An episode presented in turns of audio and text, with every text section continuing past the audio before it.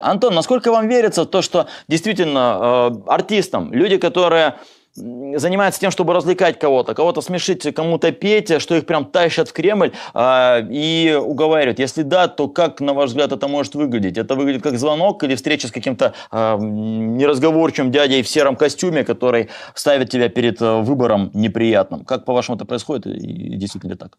А, у, у меня, я, я очень много размышлял на эту тему, вот особенно в контексте как Рома Зверя, так и вот особенно вот в последние дни это Арбенина.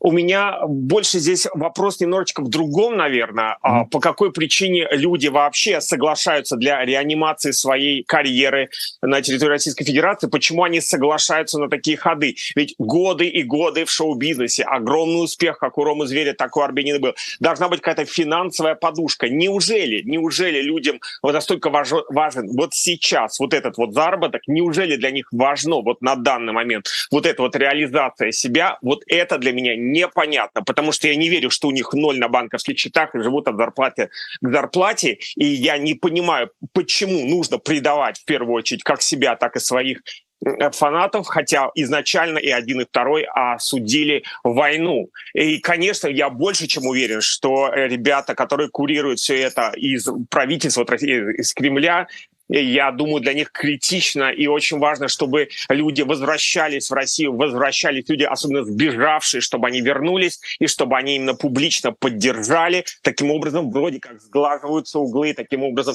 вроде как становится, а вот человек прозрел, он вернулся, извинился, съездил на Донбасс, и теперь он обратно в обоими.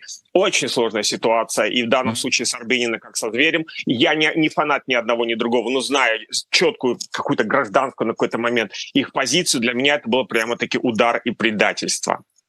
Угу. Ну, по-вашему, действительно приходят какие-то представители Кремля к ним и говорят, э, давай действуй? Однозначно. Одна, ага. я больше чем уверен, что это так и происходит. Э, это не просто человек попросил, позвонил и сказал, давайте я, у меня срывается концерт, и я хочу съездить на Донбасс. Я думаю, что здесь специально люди выходят и бомбируют их, и параллельно с этим, отменяя концерты, отменяя спектакли, отменяя фильмы, они таким образом шантажируют человека вернуться обратно. Но вот по какой причине люди реально возвращаются, вот это мне непонятно.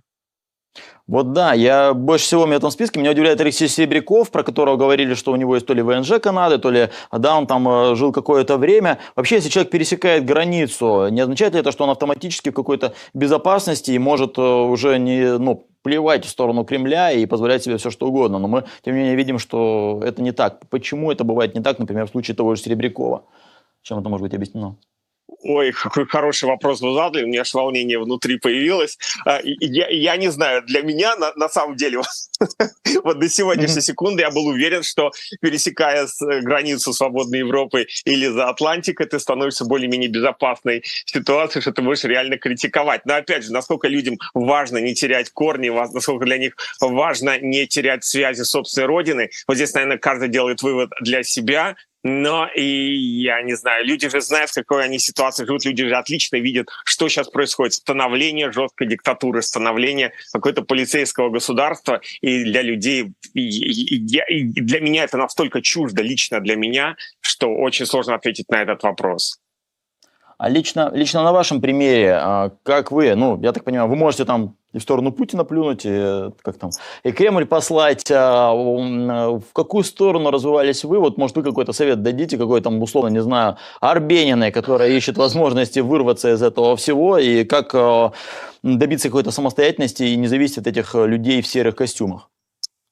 А, вы, вы знаете, э, э, хор, хороший вопрос. Когда началась война, и, опять же, отключил ли у блогеров российскую монетизацию, я взял с первого дня «нет войне», это моя четкая гражданская позиция, mm-hmm. и 50 тысяч человек отписалось от меня в, в первые же там 2-3 uh-huh. недели, и для меня был шок, когда после каждого видео, а выкладываю видео каждый божий день, отписываются по 2-2,5 тысячи человек, я думаю, было страшно, было страшно, но ни, ни за что, ни под каким видом. Я здраво, глядя на эту ситуацию, я бы не мог взять позицию, ой, извините, от меня отписываются люди, давайте я срочно возьму другую позицию. И опять же, зная уровень Арбенины, зная уровень зверя, я не понимаю, почему, неужели настолько туго с деньгами, что приходится соглашаться продавать душу дьяволу. Вот это я не понимаю. И мы здесь не говорим про русский патриотизм, я люблю свою родину. Здесь родина и то, что сейчас происходит, это две кардинально разные вещи. И почему люди соглашаются играть в эти игры? Неужели настолько вот хочется реализовать себя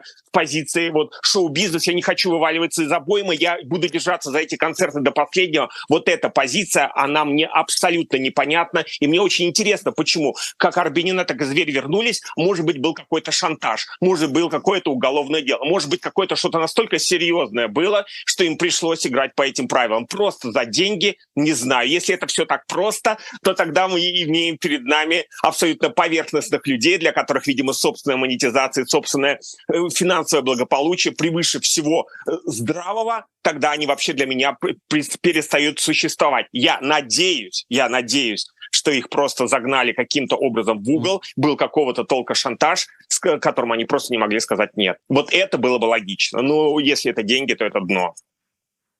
А, напоследок еще у вас э, что хочу спросить. Да, понятно, у нас э, сильно ну, кого-то сильно, кого-то слабо подкосили вот эти примеры Арбенина и э, Зверя, э, но были люди, которые, наоборот, э, вызвали у вас респект, что они не согнулись, не э, переприсягнули и сдержались, и э, были по, по правильную сторону. Возможно, ваши коллеги-блогеры, возможно, кто-то из шоу-бизнеса были такие, кто они?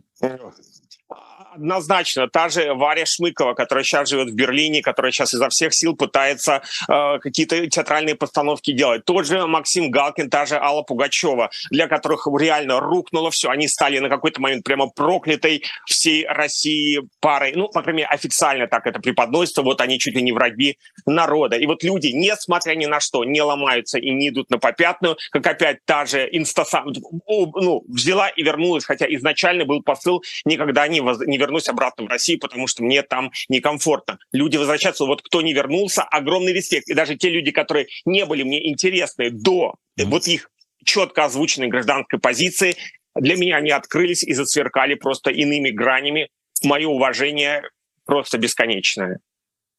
Антон, напоследок, да, порекламирую ваш блог, Антон S Life, но а, взамен попрошу вас, а, у нас в комментариях многие пишут, о, да это же Антон, Антон такой классный, Антон такой трудоголик, вот закончится наш а, с вами разговор, успейте зайти в комментарии, какие-то добрые слова этим людям написать, будем вам очень благодарны. Антон С, блогер, очень популярный, посмотрите в наши комментарии, человек, спасибо, Антон, спасибо, ждем вас. До свидания. Привет, спасибо, что досмотрели ролик до этого места, и если вы хотите нам помочь не только просмотром, то становитесь нашим финансовым помощником. Для этого можете оформить спонсорство, нажать кнопку «Спасибо», и тогда мы будем безмерно благодарны вам, всем каналам «Популярная политика». Внесите вклад в борьбу с Путиным.